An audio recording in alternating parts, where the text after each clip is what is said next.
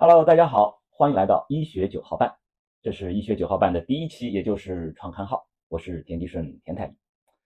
得先自我介绍一下啊，为什么叫田太医？可能很多朋友都还不知道啊。呃，主要是二零一四年吧，那个时候大约九年前吧，嗯，跟几个朋友一起，我们做了一个播客，是个医生谈话类的一个一个聊天的播客。我本来我本身呢是一个妇产科医生，当时还有另外几个朋友，初阳。陈雨兰还有李如一，我们四个人啊，我们一起来做了这么一个叫“太医来了”的这么一个播客。呃，我跟初阳还有陈雨兰，我们三个人呢是主播，我们三个人都互相称啊，初太医、田太医啊、陈太医，啊就这么互相称呼，呃，彼此吧。但后来呢，就是因为各自的原因吧，大家实在是精力上可能实在拿不出时间来，所以陈太医和初太医相继，大家就先离开。我一个人苦苦支撑，太医来了到一八年，其实我也是精力不济，然后太医来了就停播了。啊，如果有观众是太医来了的这个听众的话，我想大家对这些应该还是比较了解的。呃，再往后呢，就是到了一八年之后，我在丁香医生就带领丁香医生的视频团队，当时是做抖音小视频，因为之前呢我就自己叫田太医，所以在抖音小视频里面也就叫田太医，然后。田太医在抖音上成了一个小网红，有个几百万、近千万的一个粉丝啊。然后当时是做一些轻松幽默、搞笑的一些这这这种这种视频吧啊，在那里好像大家就希望叫啊丁香医生田太医。那现在呢，我已经从丁香医生离开了啊。对我我现在不是丁香医生田太医，就是田太医啊。具体可能原因呢，就是也有个人的原因，当然也有就是啊丁香医生之前大家也知道，被封号整个业务是是确实是。遇到一些困难，这个业务可能很难再继续开展啊，所以呢，我们这里就不展开。但是就是大家能知道，我现在已经不在丁香医生工作，已经出来几个月，呃，那么现在是我自己在做这么一个栏目，叫做医学九号半啊。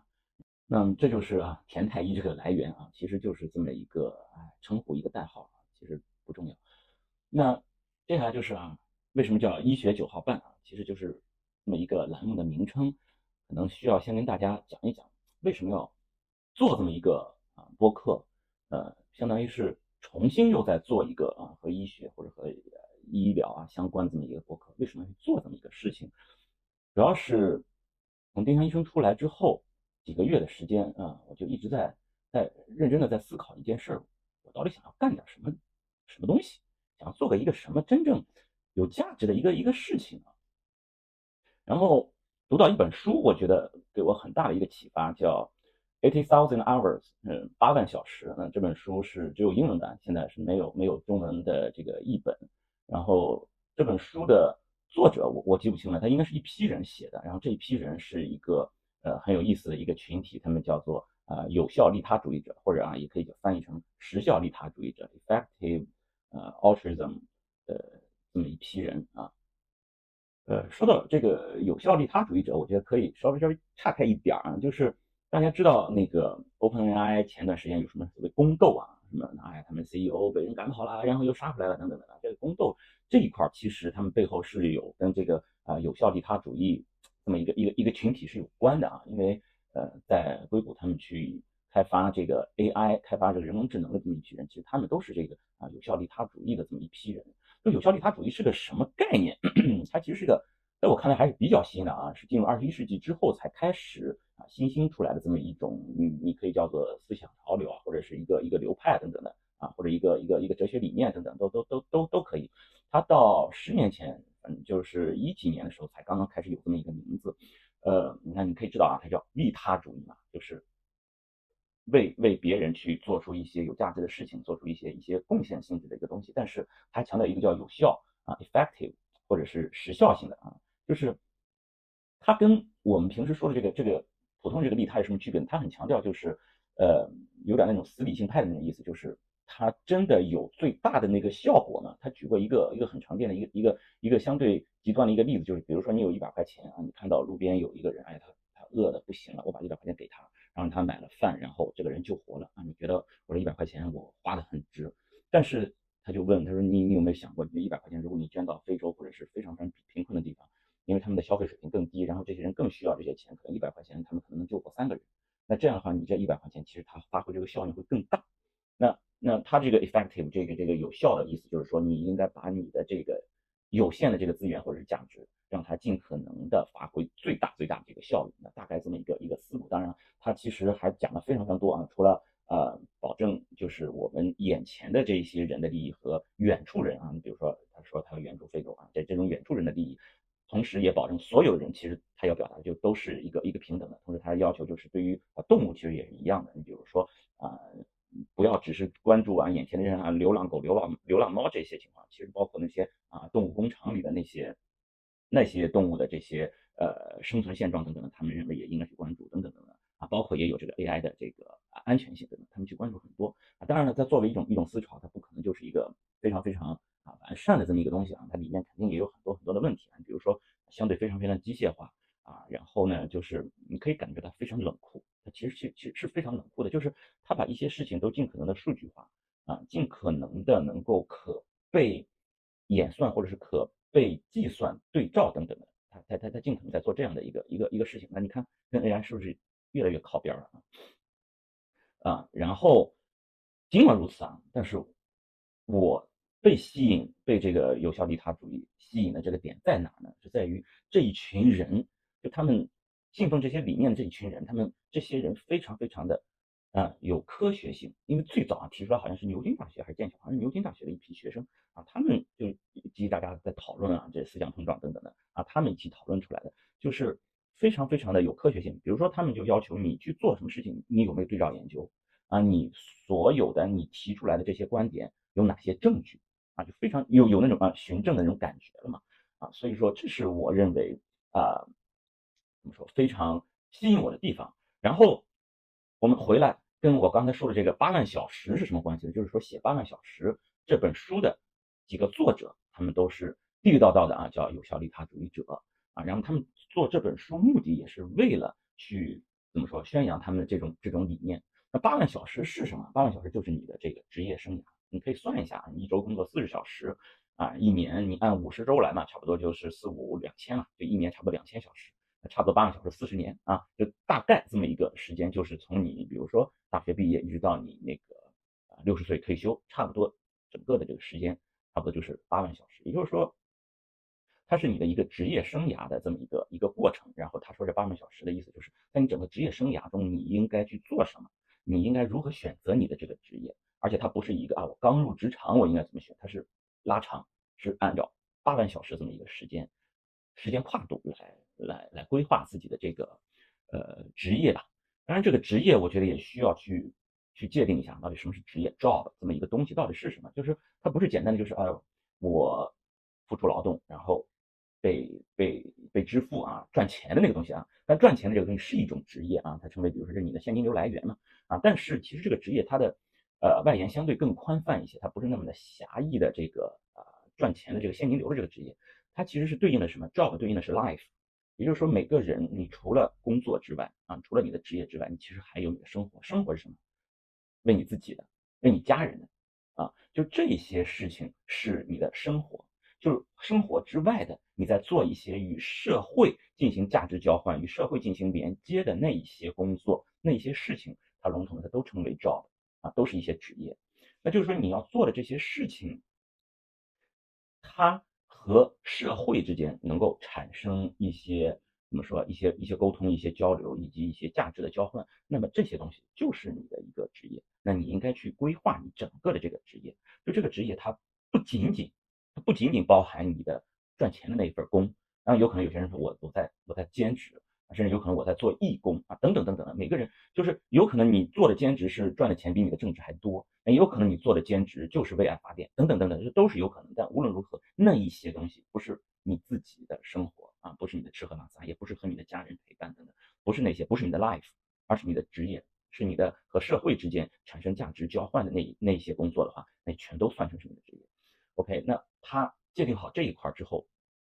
然后呢，他就要。要跟大家去去讨论，怎么样算是一个好的职业，或者是我们叫做一个好的工作，一个好的 job，怎么算一个好的 job？呃，在这本书里面，呃，我我我觉得确实很不错，他给了六点六大条，就你去按照这六条你去看一下，如果都符合的话，那它是一个好的一个一个工作啊。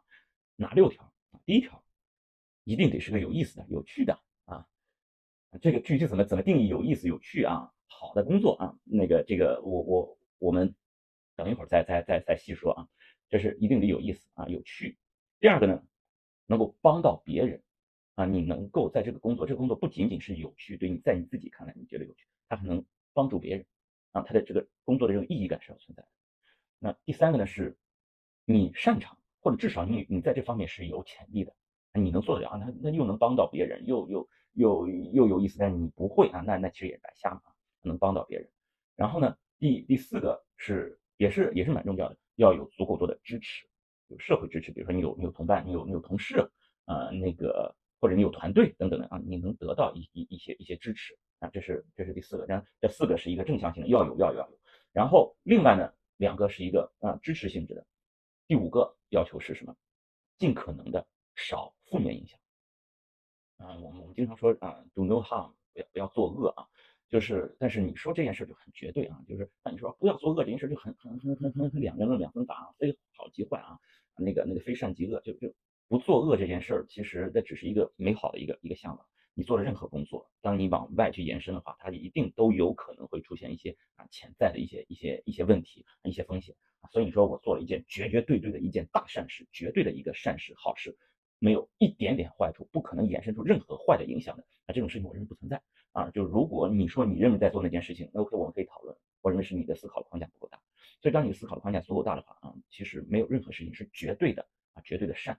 那但是他希望你做的是尽可能的那个恶的成分尽可能的要要少，然后它的这个潜在的这种风险尽可能低。比如说你不要直接去卖烟，对不对？然后你不要开赌博公司，或者你不要去放高利贷啊，这些都是很明确的，它可能会带来一些呃危害他人的一些事情啊。所以说，那那当然，他他他他都举了非常非常多的例子，我我我只是呃非常非常简短的去概括了一下啊。所以说，他说，嗯，尽可能的少，或者是降低这个负性的这个影响，这第五条啊。最后一条，第六条，能跟你的生活相融合、相融洽、相匹配、相和谐。也就是说，那这是你的工作没错，但是你的你整个你自己，它不是只有 job 还有 life，对不对？就是你的工作和你的生活能够相互匹配、相互融洽，大家是能够和谐的。能够共同大家不拧巴的啊进展下去啊，这是一个一个要求啊，就这么六条啊。当然，我我我这里还要再说一下，这个第一条就是一定是要有趣啊。怎么叫有趣有意思的一个一个工作啊？大家都会觉得想要这种有趣有意思的工作，但是我觉得作者很聪明啊，他就说什么是有趣有意思？玩游戏 game，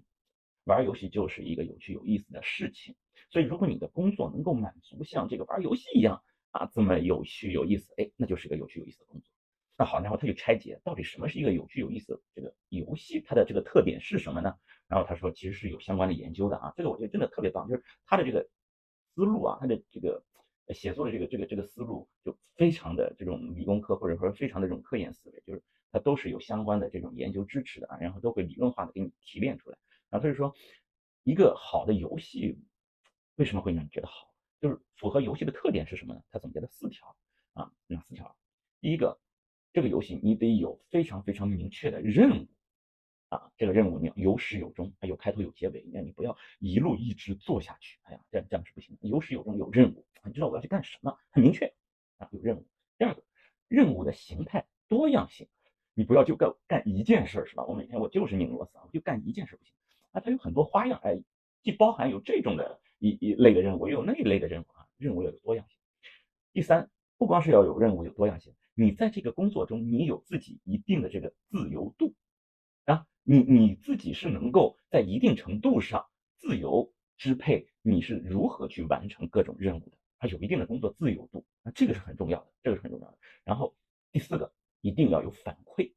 有反馈就我做的好了，哎，给我激励，给我反馈，很好很好，做的不好了，咣，有不好。但真的不是只有好啊，你你才会很很开心啊，一定要有不好，你才能感受到好的那种开心啊。如果一直都在很棒很棒，不停的在好，不停的在好，不停的给你讲，不停的给你奖励，那时候这个时候你的这个这个奖励对你的这个刺激，其实你感受的那个舒服、那个愉快程度就会减弱了，有点像毒品，对不对？一定是你感受到了负性的啊，有负面说你这样做不好，叫做不对，你这样做甚至是受惩罚。你知道这一块，你才能感受到好的那个给你的奖励的那种、那种、那种幸福感，是那种兴奋感啊，你你才能知道啊，这个任务好难，我然后我还完成了，然后给我那个激励，我才能获得更大的那种幸福啊。所以说他这是他总结了这么四条，就是如果你的这个工作能够具备这四点，那么它是一个有趣的。然后除了有趣之外，再包括那五点全都包括起来，OK，这四加六都算到一起，好，这是一个好的工作，好的 job。OK，我我我我觉得非常非常好，这就他的这个整理真的非常好。当然这本书啊，他他除了除此之外，他还讲了非常非常多的一些案例啊。你比如说我我再再再扯开啊，反正大家听过他一来了知道啊，我在节目里面经常东拉西扯的啊。那这我再继续扯开，因为就在这个就在这本书里面还提到关于医生，就是他在说。嗯，医生很多人都觉得这是一个非常非常好的职业啊，因为他什么救人啊，他满足了一二三四五六六大条，四小条全都满足，这一个非常非常好的职业啊。但是做一个医生就是最棒的那个吗？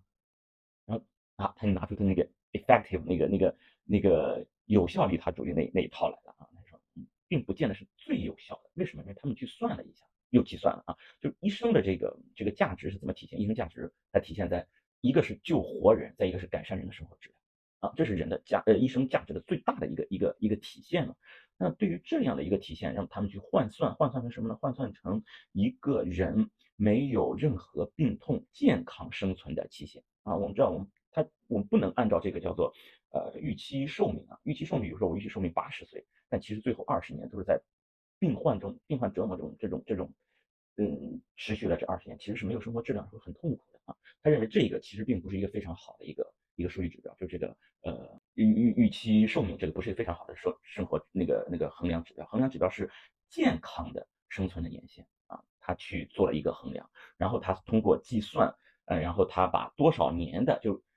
这个健康生活可以折算成一个寿命，就是活一条命啊，它都有对应的计算，都有对应的参考文献啊，他把这些数据给你对应了起来，也就是说，医生其实更多的。我做医生，我知道我更多的并不是救活人，就是人哎已经快死了，如果没有我他就死了，因为有了我，他从濒死变成了活，就这种情况其实非常非常少的。更多的人不会是哎我快死了我才来看医生，而是我有不舒服我就会去看医生了。所以医生更多的是在改善。那好，医生改善了这些情况，那么他相当于救活了多少人？最终他去计算完了之后，他说一个医生的一个职业生涯八万小时，差不多救活三个人，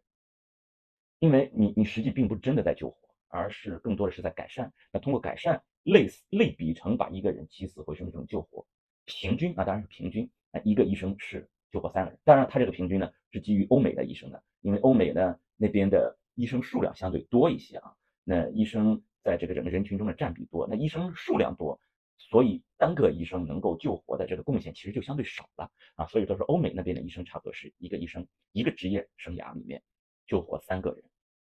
那当然我想。中国医生 double 一下吧，六个，再 double 一下，十个，一个医生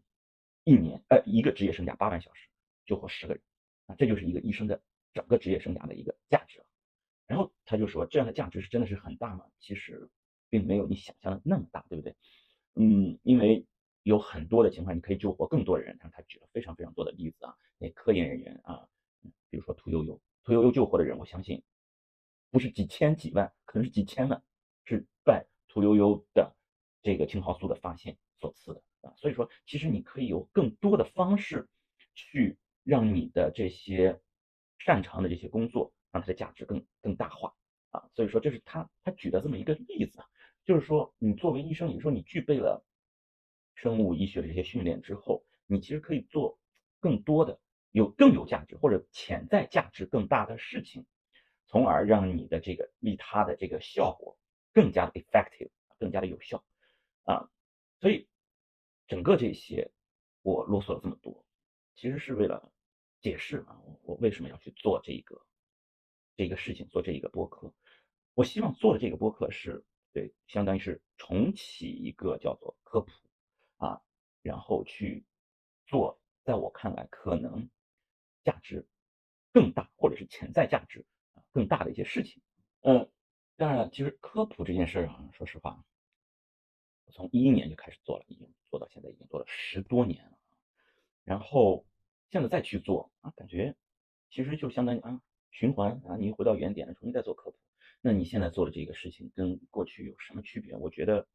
这个事情在我看来其实区别蛮大的。因为就还是在这几个月，真的很好的，非常非常深入的去反思我自己啊，我自己之前做的这些事情，呃，做医生啊，做科普啊，做这些这些事情，到底有哪些做的其实是做的不好的地方啊？我我认为在科普这方面，我确实之前做了有很多很多的问题，真的在我看来，现在看它是个问题。嗯，我自己总结了这么三条啊，总结三条。第一个，在科普的时候，我太过注重知识点、信息方面的这些输出，而忽视了对于整个科学的思维方式、科学精神的这种让大家的这种感受，或者是让大家的这种体验，或者是让大家更好的对于科学理念、科学精神的这种祛魅啊，我觉得这个精神的这种呃输出是少的。第二呢，就是太过注重。斗争性，喜欢跟人去争吵、辩论、争辩，而忽视了很多很多真正需要去传播的实用的信息啊！这些信息、这些这些有价值的这些信息的这个输出，其实是忽视了，而更加的看重的是对错那种争斗、那种争辩。第二个，我觉得做的不够好。第三个做的不够好的，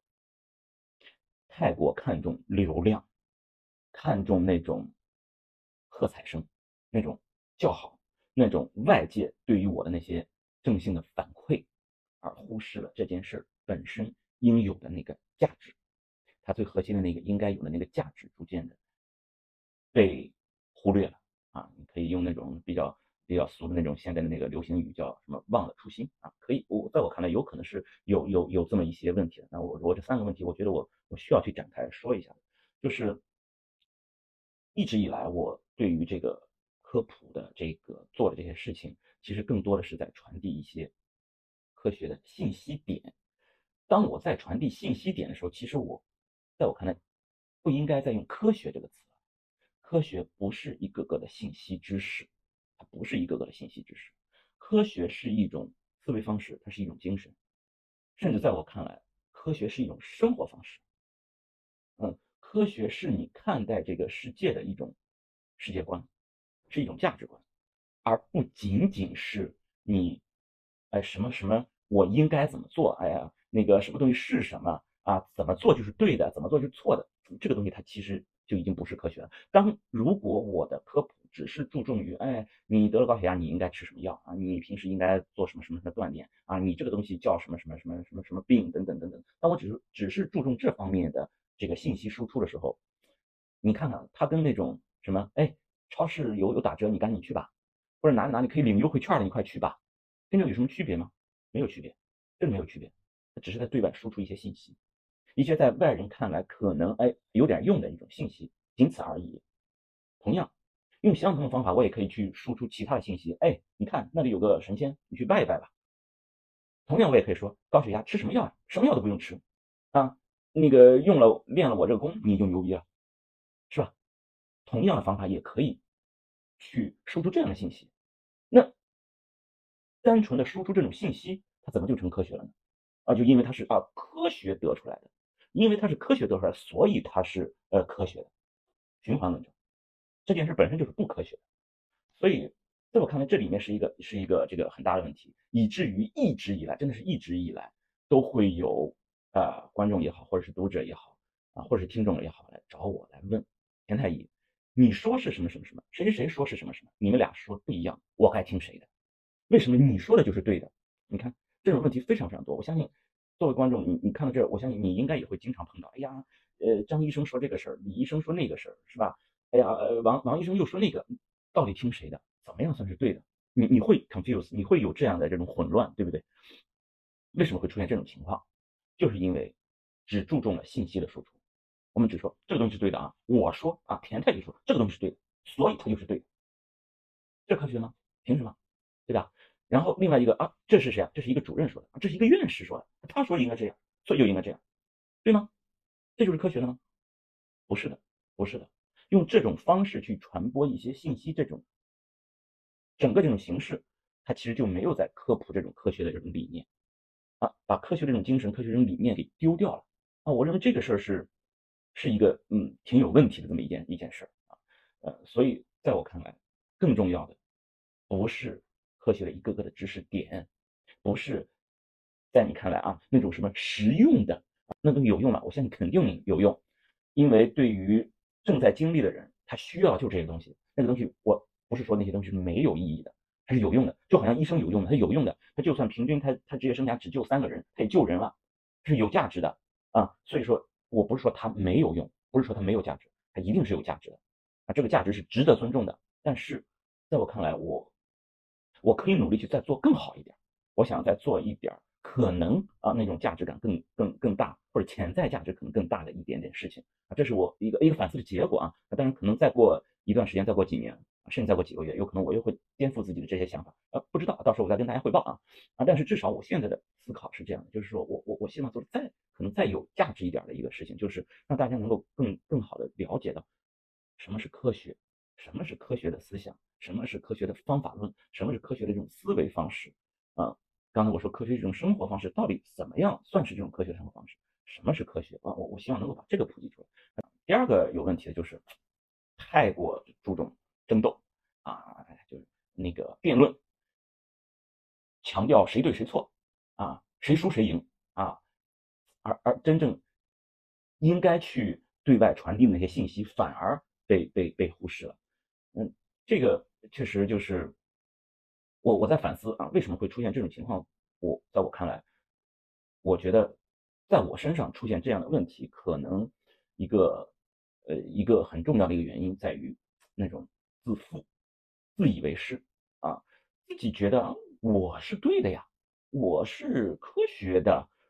我我当然我要赢了，当然我就应该要要做的做到最好了，呃，你们就应该要听我的了。那些人说的什么和我的不一致的，那就是错了喽啊，非傻即坏是吧？我我之前说过这些话的嘛，对，这在在我看来，可能就是太过。太过自负了，然后我再再分析啊，这当然我我我凡尔赛一下，因为毕竟是个学霸嘛，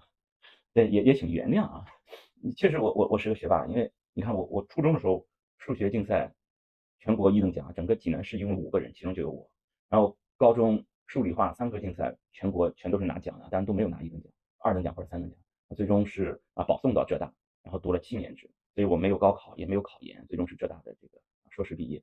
然后在浙大还拿了一等奖学金，所以。整个的这个上学的生涯，在我看来是很顺利的。然后给到我的这种经历就是，哎，你怎么怎么怎么样就可以如何如何，它有一一种反馈的一个一个效应。然后会给我的这种这种反馈就是，哎，你学习挺好的，所以你的认知就是对的，对，你的认知是对的。如果别人的认知和你不一样，哎，那他就不是标准答案了。嗯，会有这样的问题，这是个问题。对，这是。我也对，也是我反思之后，我认为的存在在我身上的啊，可能存在在我身上的一个一个一个一个问题啊。所以，我我觉得这件事儿我需要去反思，就是说，争论有必要吗？有必要啊，科学就是需要有争论的。但是，你非得就是辩出来我对你错，或者是你对我错，我认输，算你厉害啊，这个东西有那么重要吗？啊，科学是一种生活方式啊，但是但是我们的生活。不一定只有科学，我的生活方式里面不一定只有科学这种生活方式，对不对？嗯，医生值班的时候还会供上一个啊，供上一个苹果啊，希望我这个苹果保佑我今天晚上这个夜班能够平平安安，对不对？人不可能只是被一种生活方式、一种思维方式所所影响的，你可以做做很多很多的选择，对不对？你为什么我因为你相信了科学啊？你你你你怎么能去用中药呢？你用中药那就是大逆不道哇！天哪，你这个异异教徒啊，异端啊，对不对？然后还有就是科学对立面是什么？其中有一个很重要的对立面叫艺术，对不对？艺术讲讲证据吗？从来不讲证据。艺术有做这种数据上的这种研究吗？你这个这个东西，你这个角度小了一度啊，你这就不应该叫做漂亮，就不应该叫做美，因为你的这个角度小了一度，嗯，这不很扯吗？艺术啊，是不是？然后很多心理上的一些一些一些一些问题。就必须得是按照我说的这个方式来解决，我就是想不通呀，我就是不能接受呀。你的科学的东西就能够帮我解决所有吗？不是的，不是的。我真的认为要能够知道科学可以解决问题的边界，我认为这个是非常非常重要的。我我我我之前读了一些书，其中对于呃佛学的一些书，我我觉得非常非常的给到我很大的一些帮助啊。啊，当然我我我不是佛教徒啊，我只是说佛学的一些思想啊，佛学和佛教两回事啊。在佛学思想里面有一个非常非常重要的一个概念，叫做外部着相，内部着空。什么意思呢？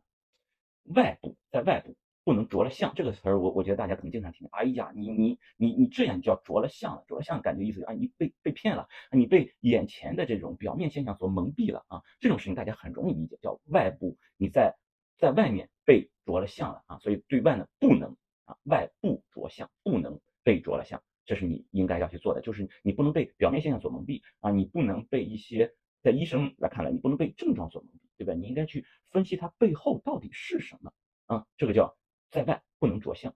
还有另外一句话叫内部着空，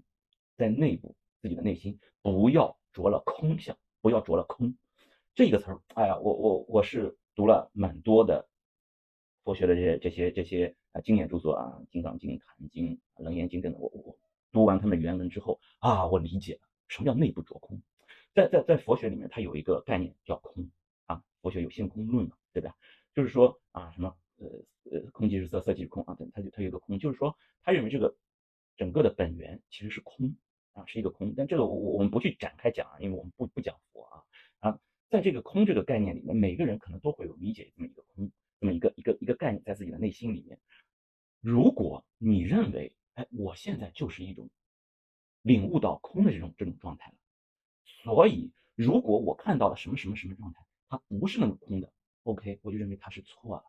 它是不对的，它要转变了，嗯，你很有可能你内着空了，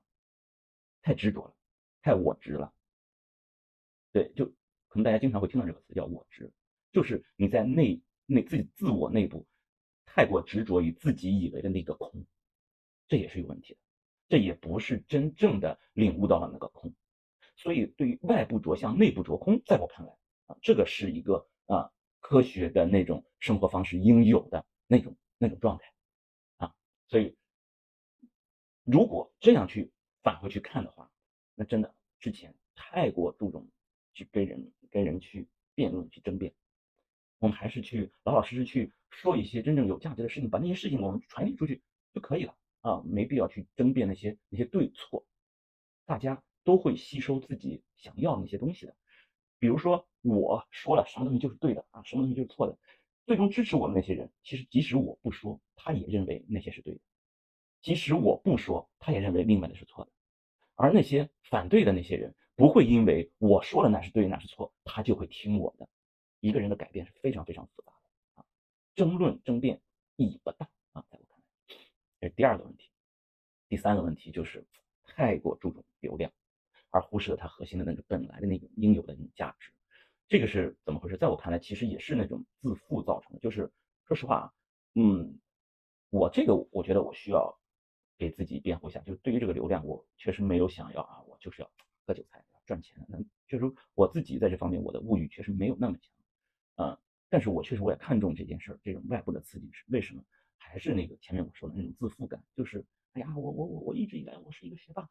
我要赢，对我要赢的这种心态一直很强，我一直以来都是很顺的，我一直以来都是那个佼佼者。那在这么一个啊，全民都在做啊这种自媒体的这种这种状态下，都在做社交媒体啊，这么多流量啊，谁谁都能赢了，哎，他都没有大上过大学，他怎么就赢了？他怎么就这么厉害？我当然要比他更强了，所以我也要有更多的粉丝了。嗯，对，就是就是这种这种状态啊，在这种状态下，然后去。去做了很多很多的一些选择，去做了很多很多的一些一些事情。你比如说，在做抖音之前，其实其实我自己不是抖音用户，我平时真的是我不看抖音，我不刷抖音。因为在我看来，抖音上的内容对于我来说基本上没什么价值。但是那个时候就是说，哎呀，在抖音上有很多很多的人都在看啊，注意力都在那，有很多人，嗯，什么什么拥有屁股啊，小哥哥小姐姐啊，他们都能有这么多的粉丝啊，凭什么啊？我们这些做正确的事情的人为什么没有粉丝啊？对啊，我觉得也是啊。我既然我做的事情是对的，那我也要赢，我要比他们更好啊。所以我去下载了这个抖音，然后跟一群小伙伴我们一起来做做视频。我就是要证明给人看，我去做这些科普的事情，我也能做得更好。那确实啊，最终的结果啊，有个好好几百万、将近千万的这些粉丝啊，大家都说，哎呀，田太医你好棒啊，虚荣心得到了充分的满足啊，我很开心。是的，现在不再去分。反反思这件事，当时是为了跟人较劲，对吧？因为其实，在在骨子里其实是有一种啊居高临下的那种那种态度，因为我觉得我比你强，甚至其实就是我瞧不上你，所以我要比你更好的这种表现，然后才去做了这件事儿，然后为了实现这个而做了一些去啊所谓的啊为了传播的那种那那那那那那那些选择，对，其实就是在做做这么一件事儿嘛，在在我看来，这件事儿其实在做很多选择的时候，当你的这个目的。是为了那种那种自我实现而去做这样的选择的时候，其实就会有扭曲。那种真正要去传递的那种价值，可能就会受到影响。我是经历过来这么多年做了做了科普，我自己知道有哪一些其实是我为了那种所谓的自我实现，对，就那种自我实现，其实是一种欲望。对你你说什么什么马斯洛的什么什么心理需求等等，就是这种欲望。对。是为了满足我的一种欲望，然后我去做了那些事情，那些事情它真正的那个价值真的在吗？是要打很大问号的！所以，我，那我我我我之所以去去想这些事情，之所以去去做这样的分反思，是因为当时一九年的时候读了托斯托耶夫斯基的《卡拉马佐夫兄弟》，非常非常好的一本书，好到什么程度？这是我读过所有书里面最棒的一本书。所有书，古今中外所有书，最棒的一本书，托斯托耶夫斯基，高的。卡拉马佐夫兄弟完美，他唯一的不完美就是没有完成啊，他只是前半部，后半部没有完成，因为他实在太完美了，上帝不让他写。对，就是这样。就在这样一本书里面，有两个人物给我非常大的触动啊，一个是他的主人公啊，叫阿廖沙，另外一个叫波利亚。波利亚是一个很年轻的一个中学生，就这个中学生呢，他确实很聪明，而且悟性很高。他确实理解东西很多，但是他在做很多很多事情的时候，这个郭利亚他总是希望显示自己的这个能力，总是希望从别人对他的羡慕中获得满足。而阿廖沙这个人，这个主人公，他其实也像郭丽亚一样聪明，甚至比郭丽亚更聪明。他理解的事情看得更透彻，但是他并没有那种争强的那种那种意识，他甚至希望能够帮助郭丽亚。他在帮助郭丽亚满足自己的这种自尊的同时，也希望郭丽亚能够看得更开一些，能够有更好的自己的这种人生体验。我我认为阿廖沙的那种状态是是更好的那种状态。所以就是我真的认为这种争强好胜，其实跟前面说的那种辩论本质上是一样的，它都会带偏应有的提供的那那那种价值。啊，这就是我。反思过之后，这三条我认为的问题，那基于这些问题，所以我认为我应该去做一个更有价值、更有意义的这种科普的这种栏目。这个栏目叫“医学九号办”，是的，叫“医学九号办”。然后就其实就是刚才说的，就是我需要对外去传递的是什么？是一种科学的理念、科学的精神，而不是简单的科学的那些那些那些知识点。然后我就在想，我怎么去对外传递这些这些东西？然后我就在想，哎。什么是科学的理念？什么是科学的精神？怎么定义它？对吧？这一个对于一个理科生的第一步要想的，你要去对人说这件事儿，你需要先清清楚的定义清楚它，对不对？它是什么，对吧？然后你才能去去对外去宣讲。哎，然后我就想，可能定义这件事儿它的重要性没有那么强，或者说定义这个事儿它其实复杂性是非常非常大的。嗯，科学是怎么样的呢？我我觉得它它其实确实是很复杂的一个一个一个问题啊。但是我可以非常非常简化来说一下，科学是什么？科学就是浙大的校训：求是。就是求是啊，当然我我把它非常非常的概括，非常非常的简单化了，以至于有可能它会呃影响到或者是呃损害到科学丰富的内涵啊，科学精神丰富的内涵可能会受到影响啊。我只是把它简化到这个求是这里啊，然后呃作为作为浙大毕业生对，然后这个是啊朱可桢老校长来给到我我我们的一个一个一个建议吧。朱可桢老校长确实他就是一个啊非常非常非常。令人崇敬的这么一位伟大的一位一位先生啊，然后从进到学校开始啊，有诸葛人学院是吧？从进到学校开始，我们就学习到学习过很多啊，诸葛人老老老校长的一些一些演讲啊，他的一些言论。那这里我给大家读一段，就是诸葛人老校长在四一年，也就是抗战期间，他关于科学精神的一段论述啊。我觉得，我觉得用这一段论述来大概的来介绍一下科学思维大概是什么，我觉得是挺好的。OK，我给大家读一下啊，这个是诸葛真校长在。科学之方法与精神中啊说的这么一段话，还是这么说的。但是提倡科学不但要晓得科学的方法啊，他这里说的这个科学方法，其实指的就是刚才说的那些知识点。他说，不但要晓得科学的方法，而尤贵在乎认清近代科学的目标。近代科学的目标是什么？就是探求真理。科学方法可以随时随地的改变，这科学目标祈求真理，也就是科学的精神，是永远不改变的。了解的科学精神是在祈求真理，无人也可悬揣科学家应该取的态度了。据无人的理想，科学家应取的态度应该是。一不盲从，不附和，一以理智为依归。如遇横逆之境遇，但不屈不挠，不畏强欲，只问是非，不计利害。二虚怀若谷，不武断，不蛮横。专心一致，实事求是，不做无病之呻吟，严谨整饬，毫不苟且。呃，这就是周国珍老校长在一九四一年啊。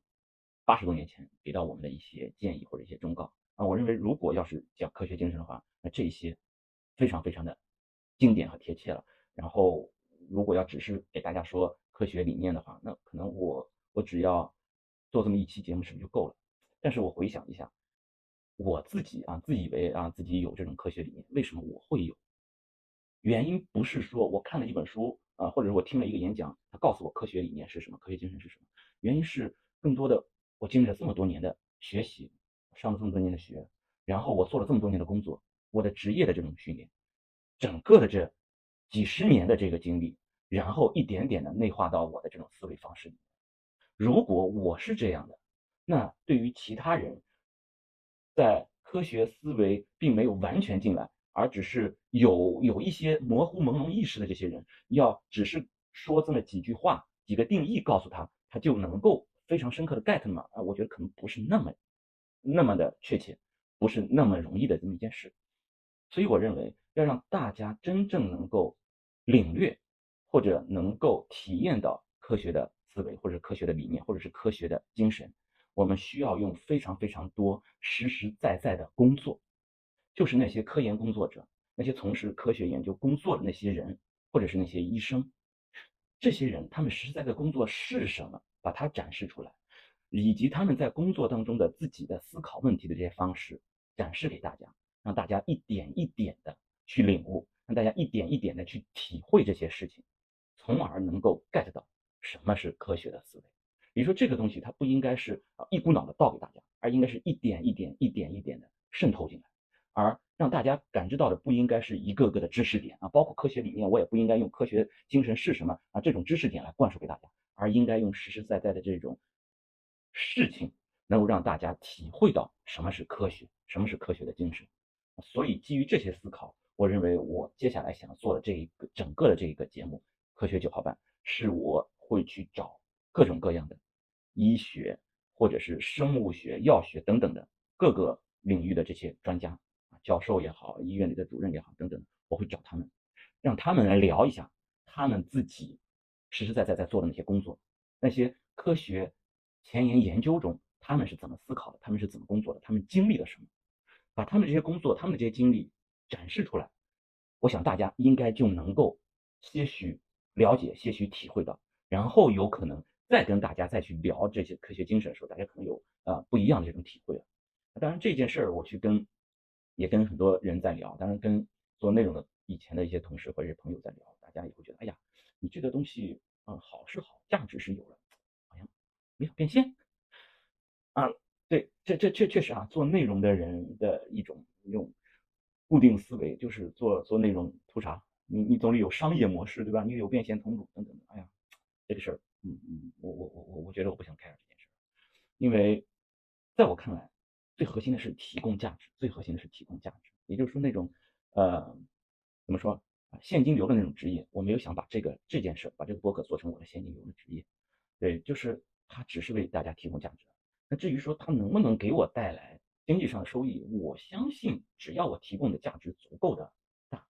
让大家能够感受到它的价值，那我相信我应该不至于很惨啊。这是我的一个一个认知。只不过它可能需要很多十年、三年、五年啊，我不知道啊，不管。所以说，对于商业模式、变现手段，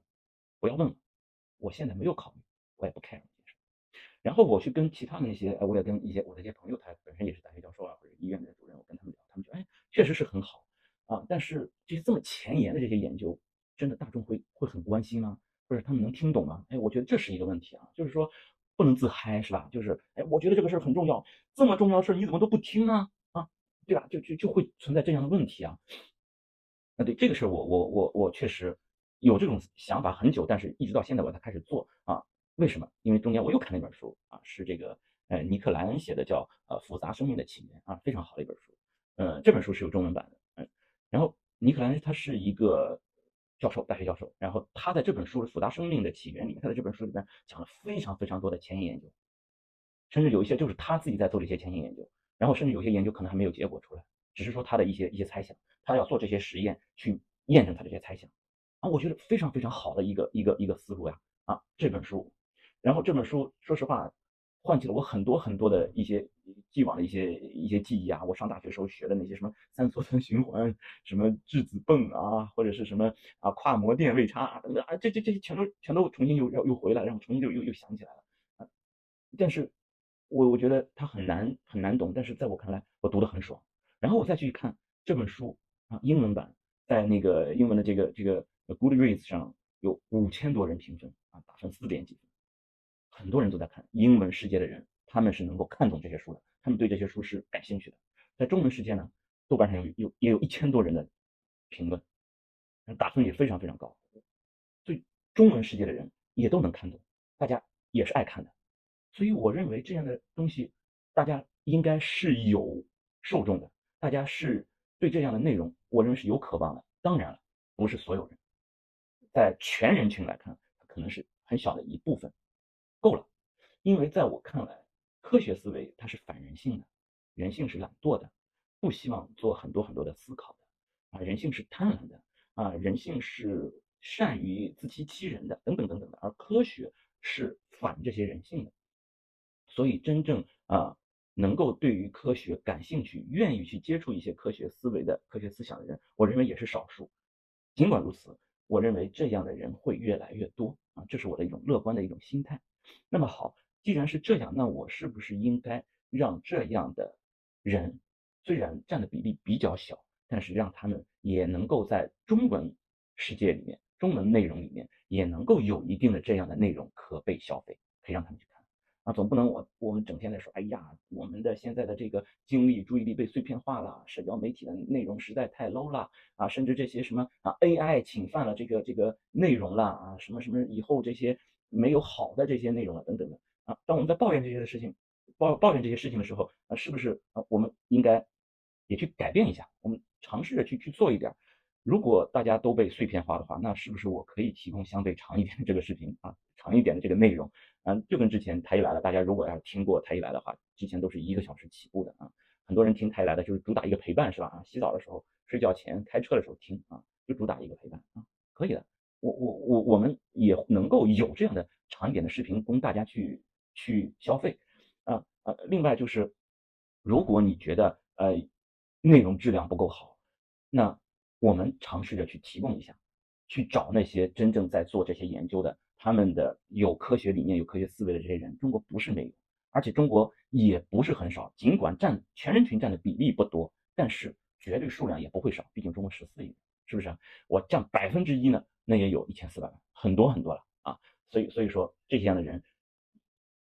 不缺，真的是不缺。所以我们请这些人来给我们做嘉宾，来和大家啊，当然我们来聊，但是向大家来展示他们在做这些事情。当然在整个过程中，我会尽可能的让